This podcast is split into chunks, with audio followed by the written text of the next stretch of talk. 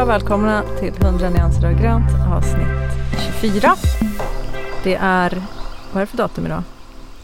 Det är ju några dagar efter valet. Ja, exakt. Ja. Torsdag Mm. efter valet. Mm. Precis, efter 15 valet. september. Mm. Eh, vi är vanliga gänget, Axel Nathors Therese Schulström och jag, Josefin Tuvesson. Mm. Eh, Ja. Och idag ska vi prata om Continuous Discovery. Yes. Nej, jag ska säga så här. Idag, vad ska vi prata om idag? Continuous discovery. Ah, varför ska vi prata om det då? Nej, men det är ju högaktuellt just nu. Ja, verkligen. Eh, och vi har ju... ehm, Så liksom- trendande alltså. Det är trendande Ja. kan man säga. Och eh, vi har ju också hoppat på den trenden om man nu ska. Det känns så eh, liksom att sänka det, att kalla det för en trend. Men, Ja. men det är det väl. Ehm, Mm. Men vi har experimenterat med det på Avanza. Mm. Och det känns som att många andra gör det också, tycker jag. Mm. Ehm, Kan man säga att det är en liksom, eh, utveckling av product discovery? det kan man väl säga. Som vi har pratat om i tidigare avsnitt också. Precis. Eh, och den stora skillnaden är väl, eller vi, vi har ju, det är Teresa, Teresa Torres heter Mm. hon som liksom har myntat det här begreppet. Hon har skrivit en bok som heter Continuous Discovery Habits. Eh, som handlar om hur man får in det här arbetssättet. Och Mm. så finns det också grejer på Youtube om man inte orkar läsa en hel bok. Mm. Ehm, Då kan man söka på Teresa Torres Continuous Discovery. Ja, Så finns det lite olika intervjuer och precis. talks. med Ja.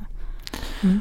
Och om vi bara liksom kort ska prata om vad det innebär så kan man väl säga att det är så, här, så som hon målar upp det så är ju liksom product discovery har blivit eh, någonting som liksom eh, många företag gör i någon mån. Liksom. Man gör, eh, gör något form av discovery-arbete men att det eh, ofta är projektbaserat. Att man, när man ska starta ett Mm. nytt initiativ så gör man research och försöker liksom hitta så här, va- varför ska vi göra det här och för vilka och vad har de för behov. Alltså, alltså projektbaserat som att det finns en tydlig startpunkt på något vis och att det kommer ta slut. Ja, precis. Och att eh, det, det görs ofta ganska mycket i början och ganska mycket i slutet kanske och ganska lite däremellan. Mm. Just det, hon Man- pratar om validation uh, Ja, testing. precis. Typ. man startar ett nytt initiativ, då gör man research och sen så eh, börjar man liksom känna sig klar med det och definiera vad det är man ska göra och sen så men sen sker ju ett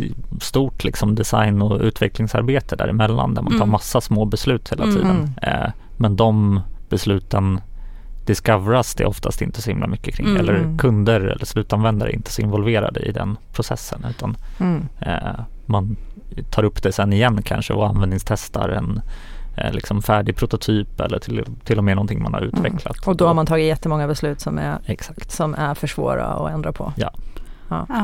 Och det är liksom problemet som Continuous Discovery då eh, försöker lösa. Precis, och utgångspunkten är egentligen att man jobbar med product discovery Mm. redan. Kan vi ju säga att man redan eh, har tänket att man ska eh, ta reda på, liksom utgå ifrån från ett problem och vad man ska göra för att Mm. lösa det problemet och sen gå in i hur man ska göra det. Mm. Ja men eh, för jag tänker Continuous Discovery är ju ingenting för en organisation som precis har börjat nosa på UX. Liksom, utan det måste vara en ganska mogen, UX-mogen Mm. eh, eh, organisation för att eh, klara av att jobba med Continuous Discovery. Ja, Mm. verkligen. Ja. Jag tror att man- ska redan vara liksom inne i product discovery och kanske ha det här problemet som Theresa eh, adresserade. Att man liksom jobbar med product discovery men kanske lite mer projektbaserat. Mm. Eh, Mm. så det här är liksom next level. Mm. Eh, Precis. men vi har ju använt det lite på Avanza också. Ja, Så det ska vi prata om lite senare. ja, Eh, precis. Och samtidigt bara apropå det ni sa så är hon väldigt, hon säger ju det väldigt mycket hela tiden att så här, alla säger att det här kommer aldrig funka på mitt företag Ah. och det, så här, visst det här kanske går om man jobbar på Google men ja. Eh, hos mig så har vi de här problemen Mm. och den här organisationen och hon säger att så här, det, det funkar Man kände sig så träffad. I mycket hon sa, nu tänker du säkert så här, Ja. säger hon ganska ofta i, när man Ja. kollar på hennes talk. Och man bara, ja just det. Mm. Ja. Ja. det gjorde jag. Nej, men och så säger hon ju tidigt att man, inte, man, behöver, man ska inte tänka att man behöver göra en stor omställning och börja utan att man kan ta det lite, man kan bli lite bättre varje vecka. Mm. Ja. Och så göra det Mm. så långsamt. Mm. Mm. Men ska vi gå igenom eh, vad, vad det innebär då? Ja, precis. Mm. För hon definierar ju, det finns säkert lite olika definitioner beroende på om man kollar i boken, men, men vi plockade ut den här från ett av hennes eh, Youtube talk, eller Mm. Youtube talk, men det, det finns på Youtube. Ehm, men då definierar ju Teresa det som eh, i fyra delar egentligen. Så weekly touchpoints with customers by the team building the product where they conduct small research activities in pursuit of a desired outcome. Mm. Man får smälta den där lite. Ja, exakt. Men vi tar en uh, del för del. ner den. Mm. Ja, precis. Så om vi börjar med den första då, Weekly Touchpoint with Customers, att, att träffa kunder eh, varje vecka. Mm. Eller eh, man måste väl inte träffa dem, men eh, kommunicera, interagera Mm. med kunder varje vecka. Och hon pratar ju verkligen om att det ska vara weekly touchpoints och att så här, det största hindret för det är ju att det kan ta så otroligt mycket tid för Mm. många att rekrytera. Och det känner jag verkligen igen mig i. Ja. Alltså, Mm. man, Det här är ett problemet identifierade vi för några år sedan Ja. och började styra upp rekryteringsprocessen. Men det är ju inte på nivån att vi skulle kunna att, att, vi, att det är veckovis ändå. Vi är ju absolut inte där. Vi har ju ett exempel som vi ska prata om sen. Alltså? Ja. Okej, ja, jag är ju liksom lite avknoppad från Ja. UX. Det kommer bli intressant för dig att höra. Ja. Ja. Eh, nej men i början, vi identifierade det egentligen med vanliga användningstester också. Att Ja. liksom många team drog sig för att köra ja, Det var det jag användningstester. menade. Ja Mm. precis, ja men det var det. Och eh, det här, eh, men nu handlar det inte bara om användningstester utan nu handlar det om att liksom ha, eh, möta kunder egentligen och liksom bolla Ja. idéer. Hon pratar om att liksom eh, komma in, att det är co-creation med Jo, fast där så är hon ju, ta, höjer hon ju varningens finger också. Att, att man ska inte gå i, i gammelfällan och tro att man kan fråga kunderna vad de vill ha. Eller Nej. om de gillar det de ser. Och så. Nej, Utan det ska fortfarande handla om, att, Ja. om hur, hur kunden beter sig och vilka behoven är. Mm. Ja precis, men hon kallar det ju behov. ändå att man kommer in på co-creation. Och sen, det var ju det hon gjorde där i sitt talk, att hon bara då, då kommer man direkt att tänka på så ah, fast kunder, vi, vi vet ju att kunder inte vet vad de vill ha. Mm. Så då säger hon så här, ja och nu tänker ni alla på citaten från Ford, att liksom frågar man kunder säger de att de vill ha en snabbare häst. Mm. Frågar man Steve Jobs så säger de att kunder Mm. vet inte vad de vill ha. Mm. Men det hon säger är att kunder är ju kanske inte experter på vad som går att göra, eller användare ska vi säga. Utan, eh, men de är ju experter på sina egna behov. Ja. Eh, Och det är det man vill åt, även i de här mikrobesluten. Aha. De är ju experter på sin vardag, på sin, sina behov. Och det är liksom det man vill rota i Ja, egentligen. absolut. Precis. Designa rätt kontext. Mm. Förstå den. Och allt det där är ju liksom inte supernytt tänker jag. Det är ju ganska så här bra, eh, bra sätt att göra intervjuer på liksom. Mm. Att inte eh, ställa ledande frågor, att inte göra massa antaganden som är in, inbyggda i frågorna och sånt där. Mm. Liksom. Nej, precis. Och att Eh. försöka förstå de verkliga problemen. Ja, Mm. precis. Och inte fokusera på det man faktiskt har byggt eller ska bygga. Just så det. mycket. Mm. Så hon, det känns ju som att hela liksom, formatet är lite pusslat från liksom, olika service design-principer och Mm. UX-tankar. liksom, sånt. Ja, och när, när hon pratar ju också om, ja men det du sa, lite så här service design tänk och eh, det är också det tänket man har när man gör så här jobs to be done intervjuer känner jag igen det ifrån. Men att man ska inte, och då säger hon lite emot, vad hette hon nu? Ehm, Get lost in the woods eh, damen. Ah, ja, Vad hette hon? Anna Kira. Anna ja, Kira. Just det. Som var lite mer såhär, nej men ha ett samtal med kunden och så. Eh, och eh, de kanske kan gå lite hand i hand men eh, Teresa Torres pratar om att man ska liksom open-ended questions och bara fråga en användare om så här, ja men hur är din upplevelse av appen? Liksom. Det kommer inte ge eh, actionable resultat eller ens kanske en sanning. För Mm. att man är, och då säger hon att anledningen är för att man är en human being. Som liksom, Just det, man är Man påverkad kanske av sina biases. Ja, och Mm. att man kanske tror att man går och gymmar oftare än vad man Mm. faktiskt gör. Mm. Så det man ska göra är att fokusera på stories, säger de. Att man ska, man ska fråga kunden om senaste gången de använde appen, vad gjorde man då? Och liksom allt kring, och varför gjorde du det? Vad hade du för behov då? Och vilken situation var du i och så. Mm. Och så att man gräver i verkligheten, det som har hänt, snarare än i, i vad kunden tror om sig själv. Ja, precis. Ja. Mm. Och de här, eh, ja, bara så här övergripande frågor kanske inte liksom det är inte det kunden tänker att de gör, kanske Mm. när de använder appen. Men sen när de verkligen måste tänka på en situation så inser man vad det är man gör. Ehm, och det tycker jag var intressant för det är ju ändå en liten struktur Mm. man ska ha. Eller ett tänk i Mm. alla fall. När man går in i en intervjusituation. Väldigt så här handfast, eh, bra konkret råd. Ja, Ja. Kör på stories. ja. Ja. Det- Ja. Men det, Verkligen. alltså, det ska man alltid göra och jag tyckte det var en ganska bra påminnelse faktiskt. Att det, kan, det är ganska lätt att säga så här, ja men kan du berätta om hur du brukar använda Mm, precis. appen? Mm, Så här, mm. Berätta en vanlig runda. Eh, men man ska ju säga berätta om den Mm. senaste. Det har jag Ja. gjort hundra gånger. Jag Ja. Ja. Ja. Ja. Ja. Och jag det- blev väldigt påmind, jag ska köra intervju nästa vecka Ja. eh, och då blev jag så här, just det, nu ska jag fr- fråga om senaste gången. Ja, precis. Men nästa del av det här är ju att researchen ska göras av teamet själva. Ja. Produktteamet Mm. som, som faktiskt designar och bygger produkten. Och det, känns ju, den grejen känns ju ganska självklar för oss i alla fall. Mm. Så har ju vi gjort har vi i gjort många ganska år nu. nu. Ja.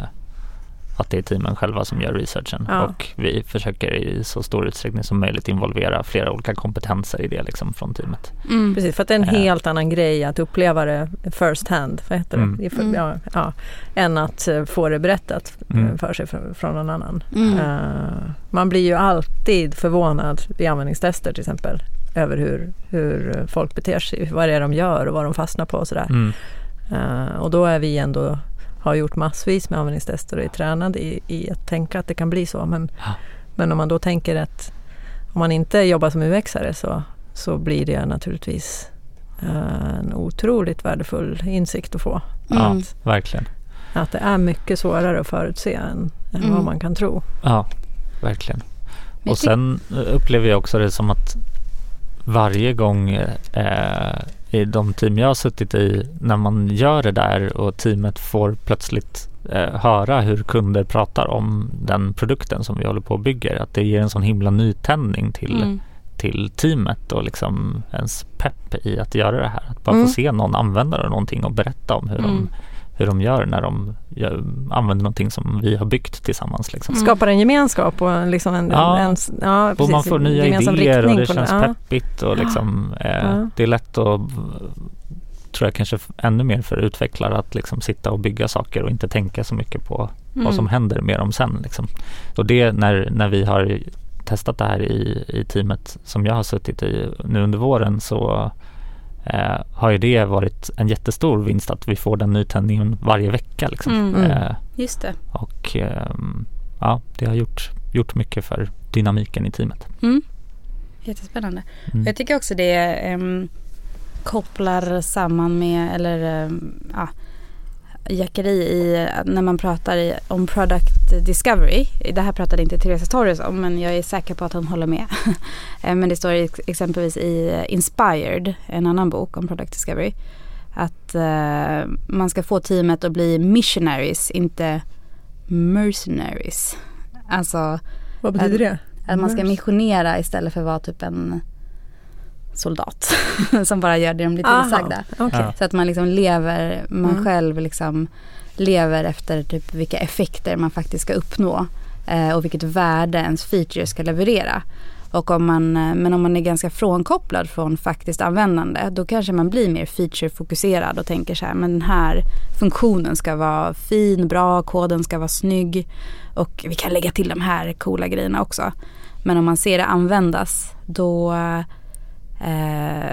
då kanske man blir mycket mer motiverad att faktiskt skapa värde. Att så här, den, den funktionen behöver inte vara fin för den användes inte. Vi kanske Nej. ska ta bort den. Mm, Typ så. Eller bygga om den på något sätt. Men en annan sak som jag tycker eh, som i, nu har vi pratat lite om att det är viktigt att involvera teamet för att de ska få empati Mm, eh, och eh, liksom bli bättre på att ta beslut. Eh, men hon pratar ju också om att det är viktigt att det är teamet som gör det här för att det är teamen eller att de som kan ta beslut om hur produkten ska utformas ska vara med i det hon Mm. säger. Ja. Så att det är liksom beslutsfattare. Och Mm. hon pratar om trion som design lead, tech lead och product manager. Just det. Ja. Eh, Det att var det där ja, att hon inte tycker att hela teamet ska vara med och åtminstone inte om man är för många. Nej, hon säger så här, det är viktigt att ha en som representerar varje del. En som kan så här, vet om hur tekniken funkar och kan ta tekniska beslut. Och sen så någon som representerar affären och någon som representerar liksom design och Mm. utformning. Eh, och hon säger att ha, alltså, har man ett ganska stort team och alla ska vara med hela tiden. Det, då tar vi inte så, eftersom vi ska göra det här för, även för små beslut liksom. Eh, då kan det bli lite trögt, Mm. säger hon ändå. Mm. Men alltså jag tycker ändå att man kan använda det för den hela empatidelen. Ja men Ja. absolut, alla kan ju lyssna eh, Mm. så. Mm. Sen behöver alla inte vara med och ta alla små beslut. Nej, Nej. men kanske de stora. Ja, Och sen Eh. är ju vi strukturerade i team som ofta är kanske liksom ibland fyra personer, ibland sex, kanske ibland åtta också. Men, men och då trion blir en ganska stor del av teamet på ett team på fyra. Liksom. Ja, Så exakt. det blir lite konstigt är- om två inte med. Ja. Men jag har ju varit i ett team med elva personer också. Ja. Eh, när det är ganska många liksom, utvecklare Mm. eh, som sitter. men och då har ni kört med så här åskådarrum. Alltså att det Ja. övriga teamet sitter på en annan plats men följer med på. Precis, alltså då körde Ja. vi inte Continuous Discovery för det första. Nej utan men då de, körde vi vanligt de eh, Ja. användningstester ni hade. Ja, liksom. precis. Mm. Och då har ju de lyssnat in och, och tyckt att det var Mm. jätteintressant. Mm. Och det var ett väldigt motiverat team och vi har ju kört mycket co-creation tillsammans eh, som team. Mm. Eh, men det var ju mycket riktigt mer pro- projektbaserat. Så som hon sa. Att Mm. det är många som hamnar där. Liksom vi. Mm. men hon säger också att det kan ju vara viktigt. Det är kanske den trion ska alltid finnas med. Alltså de eh, kompetenserna ska alltid finnas representerade och det ska alltid vara de som kan ta beslut som ska vara med så att det går fort. Men man kan ju också dra med sig personer med relevant kunskap och kompetens eh, beroende på vad det är man pratar om. Liksom. Mm. Ibland kanske någon från kundservice ska vara med eller Mm. ibland kanske Mm. någon ska, någon ja, annan. Just det. Ehm, men det tyckte jag ändå var lite intressant. Jag har ändå tidigare känt att alla ska med, alla ska lyssna. Ja. det är första gången jag hör att så här, ah, det går lite för långsamt då. Ja. alla kanske inte Mm. måste vara med. Mm. Nej, det är lite befriande.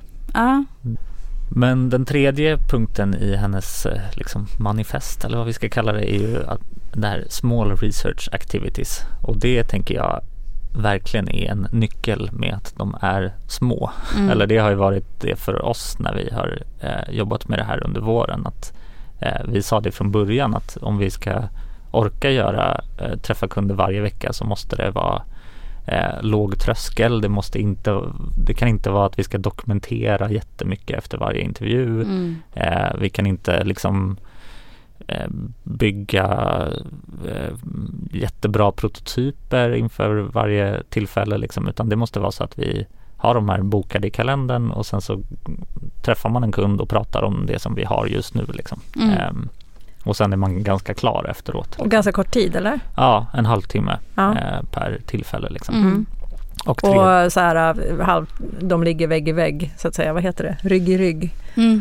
Eh, Ja, eller halvtimmarna. Tidigare har- har vi alltid gjort så här att man har en paus emellan så Ja. man hinner samla sig och sammanfatta. Och Ja. Mm. det, har vi nog, det har vi haft lite nu också. Vi har Okej. avsatt 9 till 12 varje onsdag förmiddag och så har vi klämt in tre personer under den tiden Ja. så att Mm, det blir okej. lite luft emellan. Mm. Ehm, men det tänkte jag också på att man, det, det hade varit ännu bättre om det var lite mindre luft. Men det kan vara svårt att så här få ihop det med tiderna då. Mm. Då ska någon börja kvart i och så här. Mm. Ja. Mm. Fem i halv. Ja. Mm. Ganska riktigt effektivt. Ehm, men och då har ju vi eh, försökt göra det så enkelt det bara går med rekryteringen som vi var inne på tidigare. Ja. Eh, och vi har ju använt ett verktyg för eh, själva bokningen istället för att vi som vi tidigare har gjort bara i ett mejl skickat ut alla tillgängliga tider och sen så mejlar man fram och tillbaka med kunderna för att liksom hitta, Mm. hitta en tid så har vi använt Mm. ett verktyg där de går in på en länk och så eh, finns de tider som är tillgängliga och så bokar man in sig själv. Liksom. Mm. Som att boka frisörtid. Ja, Eller vad som precis. helst. Mm. Ehm, ja, Calendly har vi använt, det kan vi väl Mm. säga. Mm. Ehm, testat det. Mm. Ehm, och så har vi bokat in flera veckor i taget så att vi bokar in tre, fyra veckor framåt i tiden och de eh, tiderna har liksom funnits där. Så att eh, allt är bokat och klart. Vi behöver bara dyka upp som, Mm. som hon pratar om också. Så bekvämt. Ja, Alltså, och det där är ju något som skulle vara skönt för alla. ja Att mejla dem där fram och tillbaka är alltid jobbigt. det är helt hopplöst. Ja. Och det är eh, Lätt att det blir fel också. Mm. Ja, verkligen. Verkligen. Eh, och det identifierade ju vi, för vi har liksom kollat över den här processen lite eh, i UX-gruppen i stort också och alla säger att det kanske är den största painpointen, det där Mm. mejlandet fram och tillbaka. Liksom. Att man Mm. inte, det gör att man inte orkar. Liksom. Mm. Mm.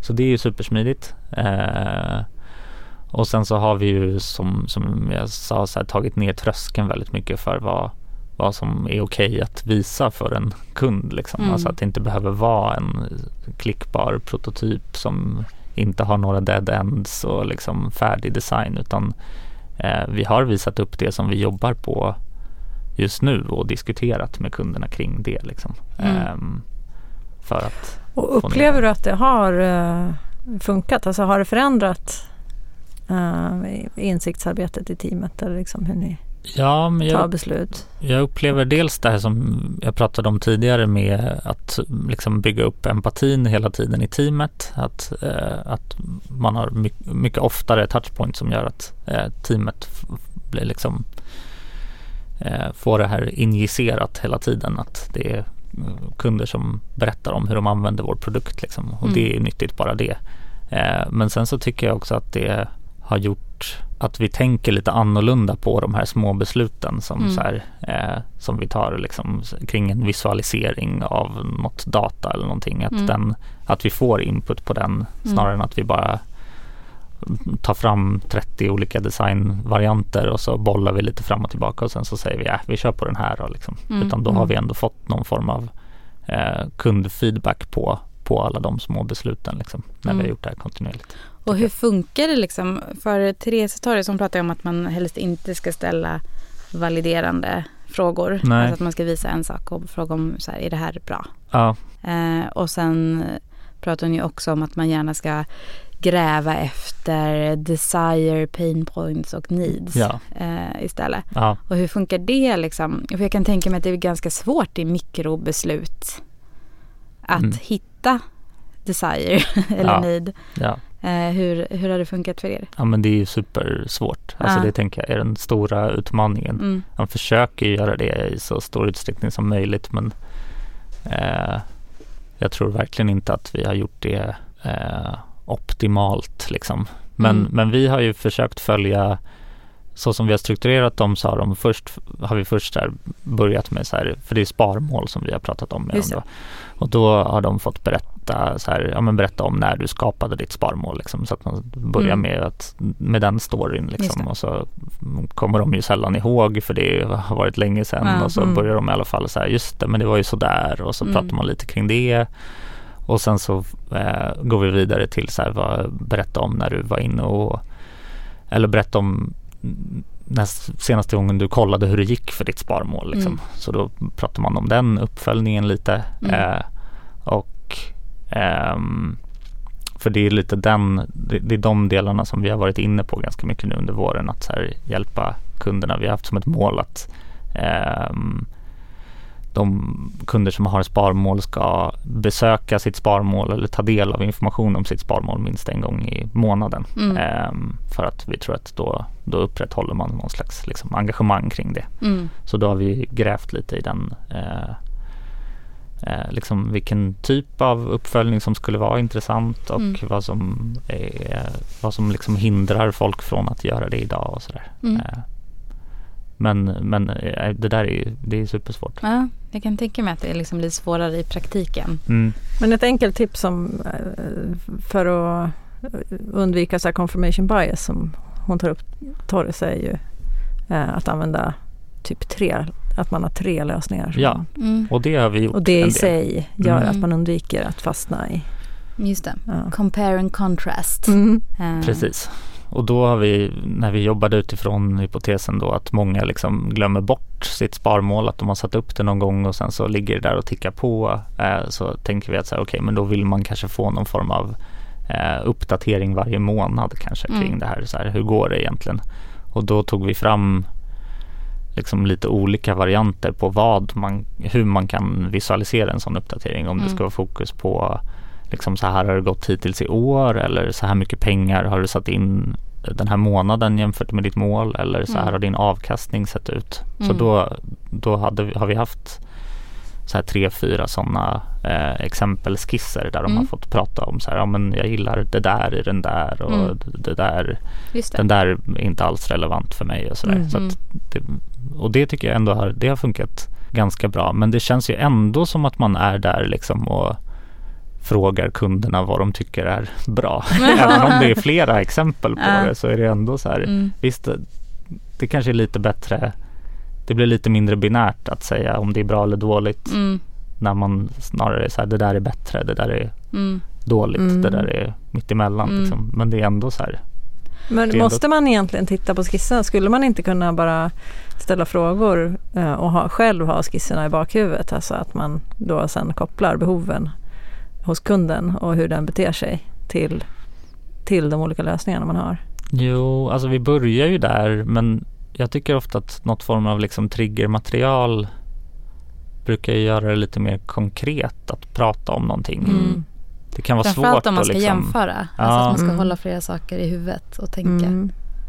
Men man kan väl ha triggermaterial men ändå prata om så här att hela tiden fråga varför, varför, varför, varför. Ja, här, Okej, men vad i det här var det som var bra och vilka, Ja. alltså vad har du för liksom behov?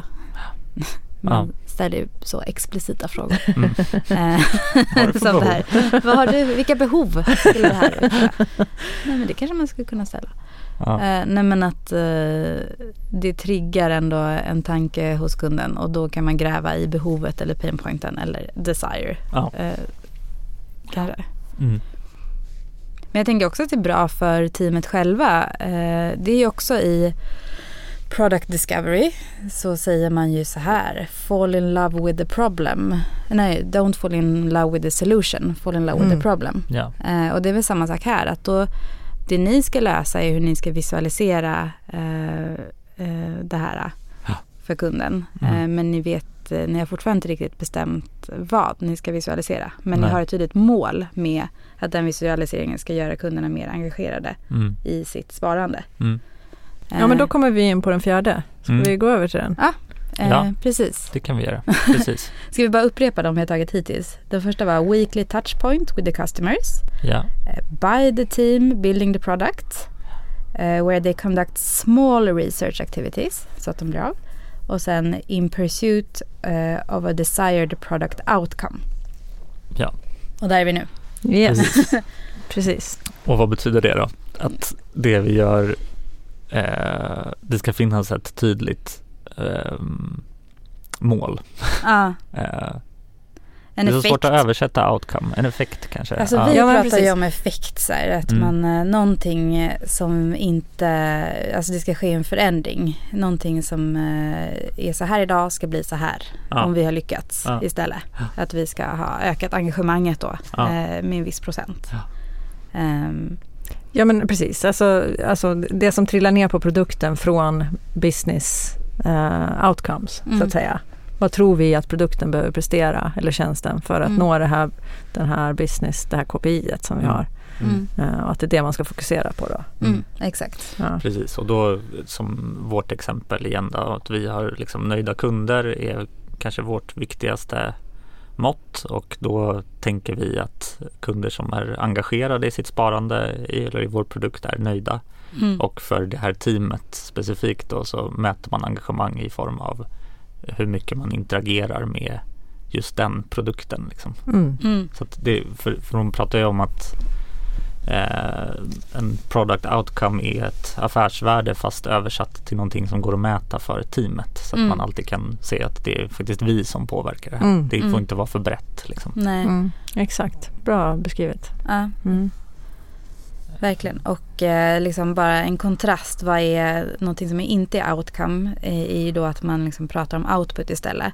Som vi översätter det ni jobbar med nu. Att ni ska öka engagemanget. Eh, och då tror ni att ett sätt att göra det var månadsutskick på något sätt. Eller Ja, precis. Ja, Ja, uppdateringar. Mm. uppdateringar. Mm.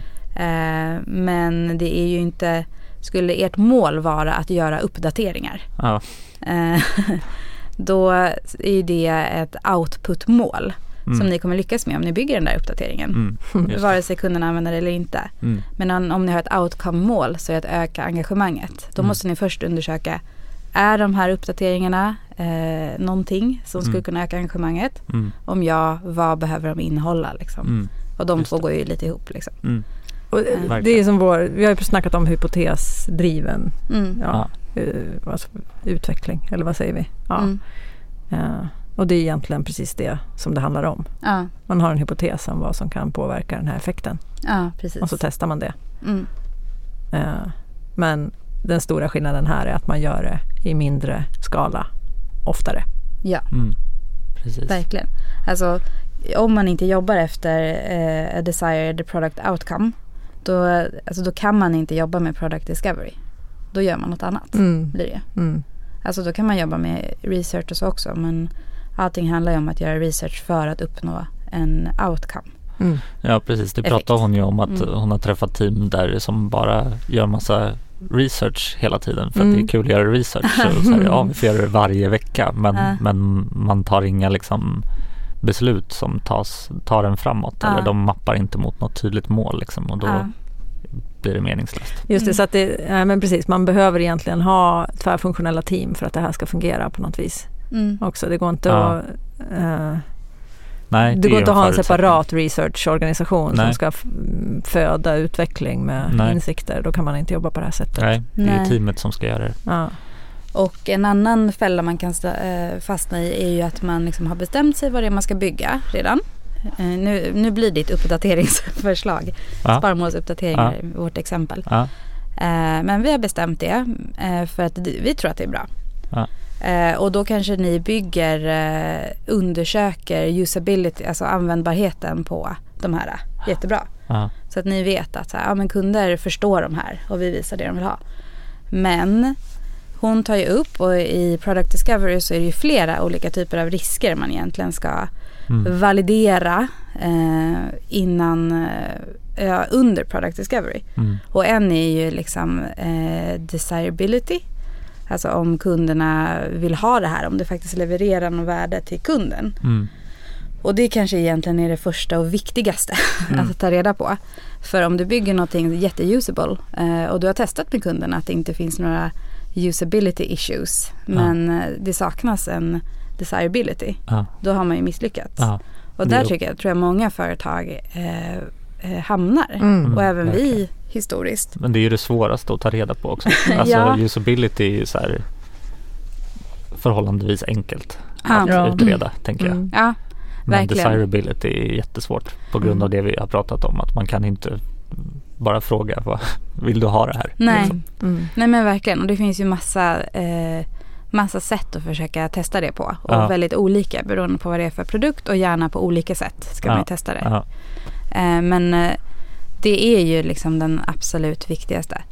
Att eh, liksom få på plats Ja. på något Ja, sätt. men sen räcker det inte bara med desirability. Det måste ju också ge en, en effekt som, som kunden är ute efter. Exakt. Som hon tar glassexemplet. Ja. Ja, hon Mm. vill jättegärna äta glass men Mm. det gör inte jobbet för henne som hon egentligen vill. Det, nej, det ställer till det för henne att Ja. hon äter glass. Ja precis. Trots att hon vill det jättegärna. Och att man måste ju också säga så här, vill kunden ha det här så pass mycket att de eh, tycker att det är värt att betala för? Mm. Jag kanske skulle ta en gratis Piggelin. Men Mm. jag ska inte köpa en isglass. Nej. Herregud, jag lägga pengar på det. Däremot en strut. Eh, Nej men då är det desirability och usability är två saker man kan testa. Men man kan ju Mm. också testa så vi- viability. Alltså, Mm. Och det är ju eh, kan vi bygga det här med de resurser vi har för att uppnå den effekten vi vill uppnå. Och det kan ju vara så här att det är för tekniskt utmanande. Kunderna vill ha det, eh, vi vill gärna uppnå den här effekten men liksom, det kostar alldeles för mycket. Ja. Ehm, och sen så feasibility är ju också lite eh, så här, ja men ger det, ger det något affärsvärde då? Ja. Alltså eh, kostnader och även eh, om det är legalt kanske går att genomföra. Där hamnar vi mycket som bank. Ja. Om det finns regelverk som är emot det. Eh, och sen har ju hon lagt till lite på senare tid och det här pratade vi om lite i vårt förra avsnitt också. Att man kan ju också snacka om så här eh, etiska aspekten. Så här. Men okej, kunderna vill ha det, det är usable, det är viable, det är feasible. Men är det liksom etiskt då? Ska Ja. vi bygga det? Just det. Mm. kan man ju också Mm. reflektera över. Mm. Så det är liksom fler saker som man kan testa under en product discovery. Eh, och, där, och där just när det kommer till feasibility så kan det ju vara superbra att blanda in eh, då, eller det är livsviktigt att blanda in eh, product managers eller produktägare och kanske produktspecialister och, och rätt folk. Eh, och, och kanske, hon pratar ju om eh, VP of product pratar hon om. Alltså någon, Vad sa du? VP of product. Aha. Mm. Vad har vi? Produktchef Mm. Mm. också Precis. såklart. Mm. Att det liksom passar in i hela affärsstrategin Mm. Mm. egentligen. Och för viability så är det jätteviktigt då med eh, teknisk kunskap. Mm. Liksom att det går att göra. Mm. Men det kräver ju lite större beslut. Jag tänker de här små besluten man tar Mm. skulle ju produktchefen bli galen om man kommer dem. Nej precis. Men där produktchefen ska ju mer vara med och eh, bestämma och liksom man får väl ha en eh, konversation kring själva outcomen. Vad det är man ska uppnå. Mm. Och sen är det ju teamet som bestämmer helt och hållet så här, hur man uppnår det. Det är ju väldigt viktigt. Men att de eh, köper in på outcomen är ju Mm. det Mm. viktigaste. Mm. Ja, inga mikrobeslut av produktchefer. Eh, Nej, Det, det var inte det jag sa. nej, det blir inget bra. nej, Nej. nej, nej, nej. Ja, men nu känns det som att vi har gått igenom det här på ett bra sätt. Eller hur? Ja, är det alltså, något vi behöver lägga till eller? ja, en sak som jag tycker att vi behöver lägga till är eh, hennes opportunity solution tree. Ja, precis. Ja. För det är också en, eh, en grundpelare i det här Ja, kan man väl säga. Ja. Enligt henne i alla fall. ja, vill du berätta vad det är Axel? Eh, ja men det är väl, eh, det är väl typ en effektkarta Ja, konstaterade ju vi också. Ja. Eller det, det är det första man tänker när man ser det. Att Mm. det man ska gå från eh, en liksom effekter man vill uppnå och eh, vilka eh, behov som finns som kan hjälpa oss att nå de effekten och sen utifrån de behoven eh, hitta lösningar och lösningarna leder till eh, experiment eller hypoteser som man testar då. Liksom. mm, Det som skiljer det är väl att man inte har målgrupper Precis. representerade i den. Ja Eh, det känns som att de, för hon kallar det ju opportunity tree eller opportunity solution tree. ja, Och då har hon istället för det som vi typ har kallat så här behov och användarmål ja, så har hon opportunities och sen har hon inte målgrupper. Och då säger hon att en opportunity är väl en eh, behov, pain point eller eh, eh, desire. ja, precis. Um, Så det kan ju vara både ett problem kunden har eller en önskan eller ah, behov. Liksom. Mm. precis. Eh, och jag tror att i en opportunity så tror jag att det bakas in då. Ja, det måste ju göra det för målgrupp. lösningen kan ju vara olika beroende Ja. på målgruppen. Ja, precis. Precis. Så jag tror den bara är lite ihop. Ja. Ja, eh, lite koncentrerad version Ja. av en effektkarta. ja, Eh, så om man känner till en effektkarta eller så här impact mapping mm, så, så kan man det här också. Ja. Och det är ett jättebra sätt ja, att eh, hela tiden utgå ifrån outcome och hela tiden kunna mappa en lösning mot outcomen Mm. eller effekten man vill uppnå. ja. Eh, Men hon går ju ganska mycket in i, i detalj i det här i boken och pratar mycket om hur, liksom, hur man bäst skriver, vad som är en bra opportunity och vad som är en bra solution och sånt. Att de måste vara liksom eh, tillräckligt breda för att kunna utforska, att det ska kunna finnas flera lösningar på problemet men tillräckligt avgränsade för att de ska vara separerade från varandra och sånt där. Så det, mhm.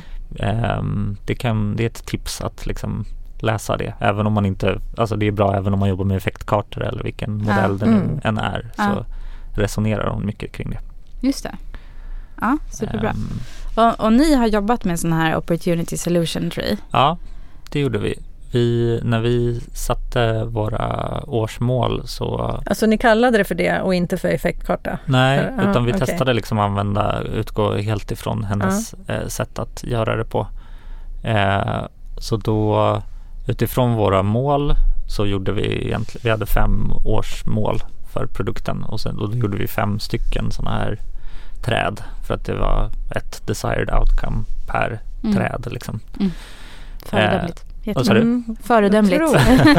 Ja, men ja, absolut. Och det var, det, jag, jag tyckte väldigt mycket om eh, sättet att ställa upp det här på. Det blev väldigt tydligt liksom vilka eh, vi hittade jättebra opportunities och vi hittade jättebra eh, lösningar. Vi hade en workshop i, i veckan under fem veckor för varje sån här outcome då. Eh, men sen är det svåra liksom att så här, för hon pratar ju om opportunity solution tree som en discovery roadmap tror jag hon säger. Att det är Mm. så här, det är här man liksom håller koll på sina beslut hela tiden. Mm. Och det har vi inte riktigt lyckats med utan vi har gjort de här och sen så genererade det massa eh, liksom idéer och hypoteser och så jobbar vi med dem liksom men, men det är jättesvårt tycker jag att komma tillbaka och Mm. hela tiden liksom Mm. Aha, har vi validerat den där lösningen eller Mm. har vi hittat, alltså så här, det där eh, kontinuerliga arbetet med, Mm. med det har varit svårt att få till Ja. tycker jag. Hon pratar väl också om att man ska fokusera på en opportunity i taget. Ja, Har ni lyckats göra det eller blir det lätt att man liksom gärna gör flera? nej, vi har nog gjort flera, en del tror jag. Ja, Man blir ju så ivrig. ja Mm. jag tänk, kan tänka mig det. Och Jag, jag tänker för er, ni vill ju öka engagemang. mm, Men det är er outcome. det är vår outcome. Precis. Och då har ni lite olika opportunities mm, för att kunna uppnå den outcomen. mm. Och då är det behov, pain points och Ja, och, desire. vad- Alltså ja, desire. Ja. Ja, men eh, önskan tänker Önskan. Jag bara åtrå. jag. Ja. Det är ett starkt ord. Nej men och då än en gång som ett Begär. exempel. Begär. Då, ja, så, så var ju en opportunity för oss att, de, att man kanske bara har glömt bort det helt enkelt. Ja, det man finns inget. påminnelse. Ja precis. Mm. Eh, jag vill gärna veta lite om hur det går för mitt sparmål men det är inte top of mind för mig. Mm. Så att, och då blir lösningen att så här, okej vi serverar någonting. Så Just det. de behöver inte leta upp den här informationen för Ja. då kommer det inte bli av. Liksom. Ja.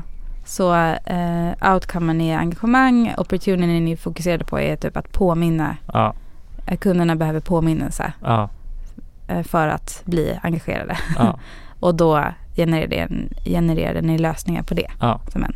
Ja. Precis. Och hur har ni liksom följt? Ja, du sa att det var lite svårt att följa upp.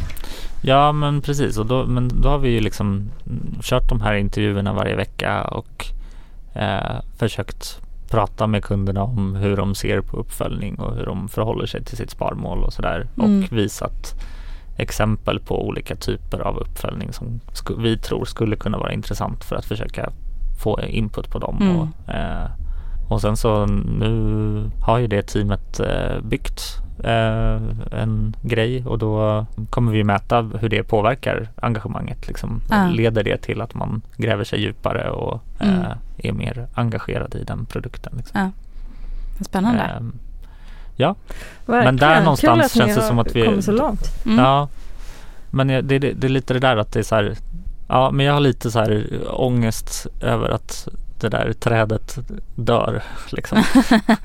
att det inte, att man gör det en gång eh, och så har man sin karta och sen så springer man med andra grejer. Liksom. Eller man, man jobbar ju, eller vi jobbar ju med dem men vi går inte tillbaka till trädet och uppdaterar det utifrån det vi lär oss. Nej. Och det känns som en brist. Liksom. Mm. Det känns som att det, det vill Theresa att man ska göra. Hon ville. Men ni, ja. Då får man Precis. boka in stående sådana Ja, eh, så att det ligger där som man måste. ja, Mm. ja det, är väl, det är väl så. Men det känns ju ändå som ni har kommit någon vart. Ja, ja Med det. absolut. Men absolut, hela hennes grej är continuous discovery. Ja. Så, eh, Ja, men bra. Mm. Men eh, vi... mm, Det, är, ju- det här bubblar ju mycket hos oss i alla fall kring det här och vi kommer ju säkert fortsätta jobba med det och försöka hitta liksom strukturer och format som passar oss. Det här Mm. har varit lite ett experiment i eh, ett par team nu under våren. Liksom. Mm. Ehm, men alla är peppade känns det som. Ja. Du är ju chef nu Axel, så du kan ju driva på det här. Bestämma det. Ja. Det är sånt man gör. Mm. Ja, nej men absolut. Det är en sån, ett, ett område som vi kommer fokusera på. Men Ja. vi behöver en utmaning för oss kommer ju vara att det här med automatisering och att förenkla rekryteringen. För det verktyget som Ja. vi har använt nu under våren kommer vi antagligen inte kunna fortsätta använda på grund Ja. av eh, Mm. legala och Mm. eh, GDPR. ja precis. Mm. Ehm, så att eh, är det någon som har tips på Mm. verktyg för att eh, rekrytera till intervjuer så hör av er. Verktyg för att boka in tider. Ja, Mm. ja precis. Vi har våra eh, användare.